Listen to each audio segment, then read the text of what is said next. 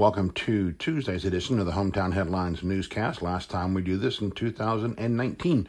John Druckenmiller joining you from hometownheadlines.com. Thank you for joining us today. Let's get to the headlines for December 31st. Donnie News first. Crawdaddy Seafood Grill has at least one more change after wave. If you've not seen how they've changed the entrance area, take a look. Very nice job. And Derek Brady says there's one more project to come. Pizza Hut has closed up in Summerville. You don't forget the Armuchee and Cedartown locations also have closed. Sam's Burger Deli goes through some updates starting tomorrow. They'll start serving wine and then meat and three Sundays only this coming Sunday. Other stories today on dining for you. Two quick notes. Don't forget beans and greens, the traditional New Year's meal that's being served in several restaurants in the area. We tell you who they are.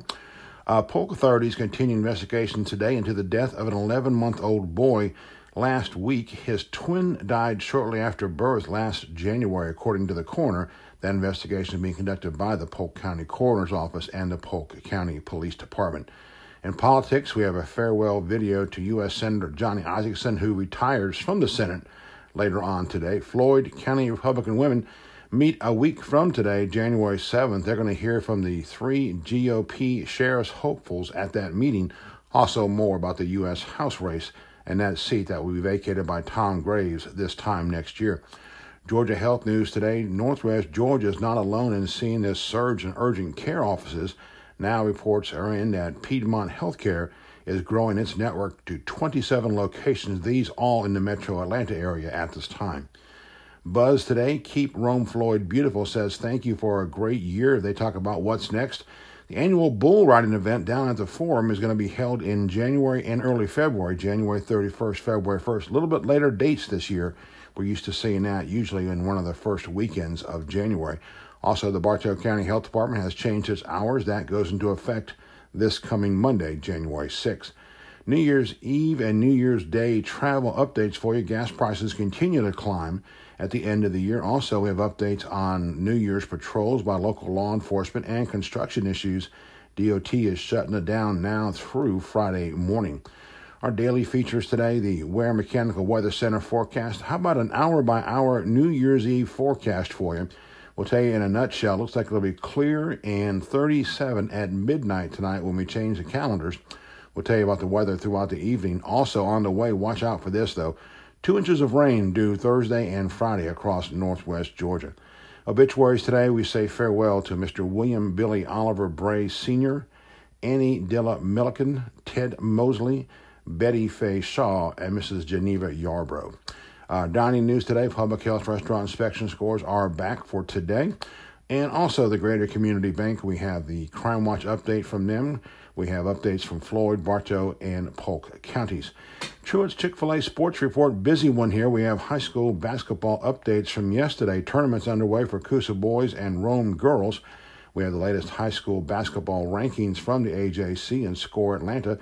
Berry's men's and women's basketball updates. They split last night. We'll have those details for you. Don't forget the NFL wildcard games begin this weekend.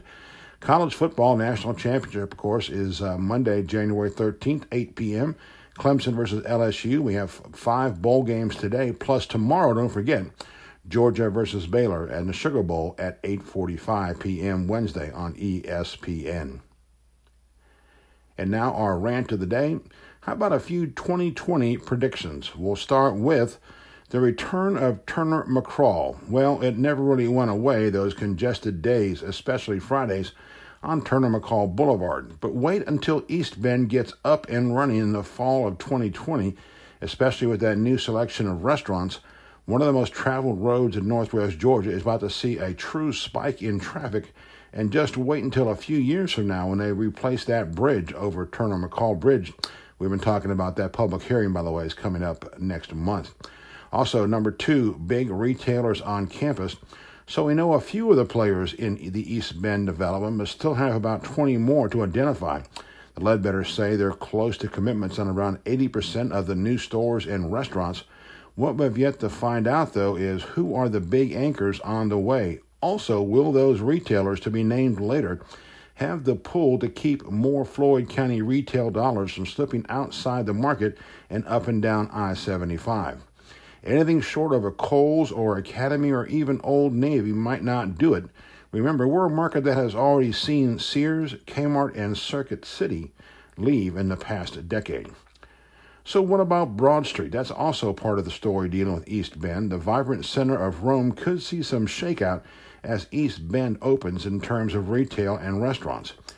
One of the best arguments against parking meters in downtown recently was the advent of East Bend and acres and acres of free parking it will offer.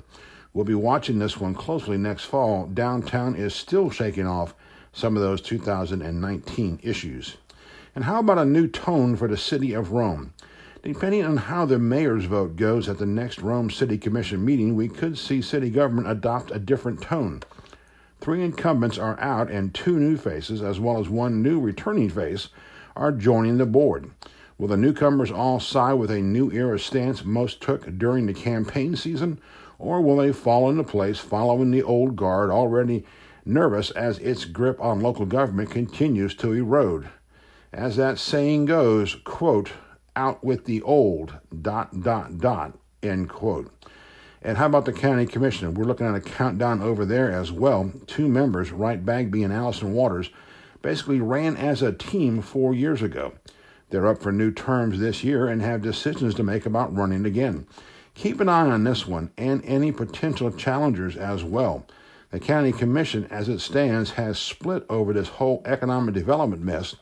We'll soon see just how deep those cracks run.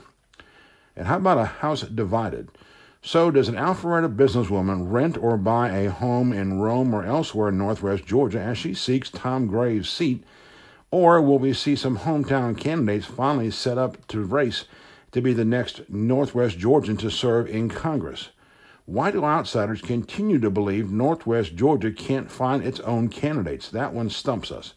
Here's hoping we see two local names, if not more, in the race as it comes together for the May primary. We will guarantee you this a new sheriff in town. That's a guarantee, as Tim Burkhalter isn't seeking a fifth term. But who gets the post after election night, November 3rd, 2020? There's a grinding primary on the way. And by the way, the three GOP candidates for sheriff who announced what in 2018 17, uh, those three candidates will speak at the Floyd County Republican Women's Meeting next Tuesday. We'll see this GOP race going to a runoff at least we think so. But one wise, long-time observer, he says, nope, it'll all be done by May 19th. We shall see. Does any one of these three candidates have that much dominance among the voters with less than five months to go? And what about those voters, the 2020 voter? We see another solid block of Republicanism up and down the battle on November 20, uh, 2020. Or are there hints of change? We saw some of those hints in the 2019 Rome City Commission election heralding even more drama at the precincts. We're not sure right now, but with two U.S. Senate seats and a House seat in play, this is going to be the year of the voter here in Northwest Georgia. If that voter steps up on his and her own and looks beyond all the political speak. And how about the media? We won't leave them out of this, or us, I guess we should say. Northwest Georgia is overdue for a media shakeout. We've lost one radio station in Calhoun and other changes are underway. And then there's the retail free flow into digital and other new media sources, further straining print as well as broadcast options. We're curious to see who's here and in what format and distribution by December 31st, 2020. And what about New Year's resolutions? We don't believe in them, but we do pledge to keep doing what we do in 2020. Talk about media one change, we are tightening our focus a bit as we begin our 16th year serving Northwest Georgia, and that's going to be based on what we see you reading and what you prefer to read. Read, and also, we have to be honest, we want to ease the time crunch a bit as well. Most important, we thank you for trusting us to continue doing what we do. Many colleagues nationwide say local news is dead or endangered because of the loss of newspapers. That to us is just another heap of, yep, for the final time in 2019, we'll say it, fake news. This is John Druckenmiller at hometownheadlines.com, thanking you for joining us today. We wish you the happiest and brightest of New Year's. We will be back with a broadcast edition, probably Thursday or Friday, Friday for sure. We want to thank you for joining us today. Thank you for your support throughout the year. And always, we open and close with the stylish renderings of Funky Druck by the stylish one himself. Mr. Harry Musselwhite, have a great new year in Northwest Georgia.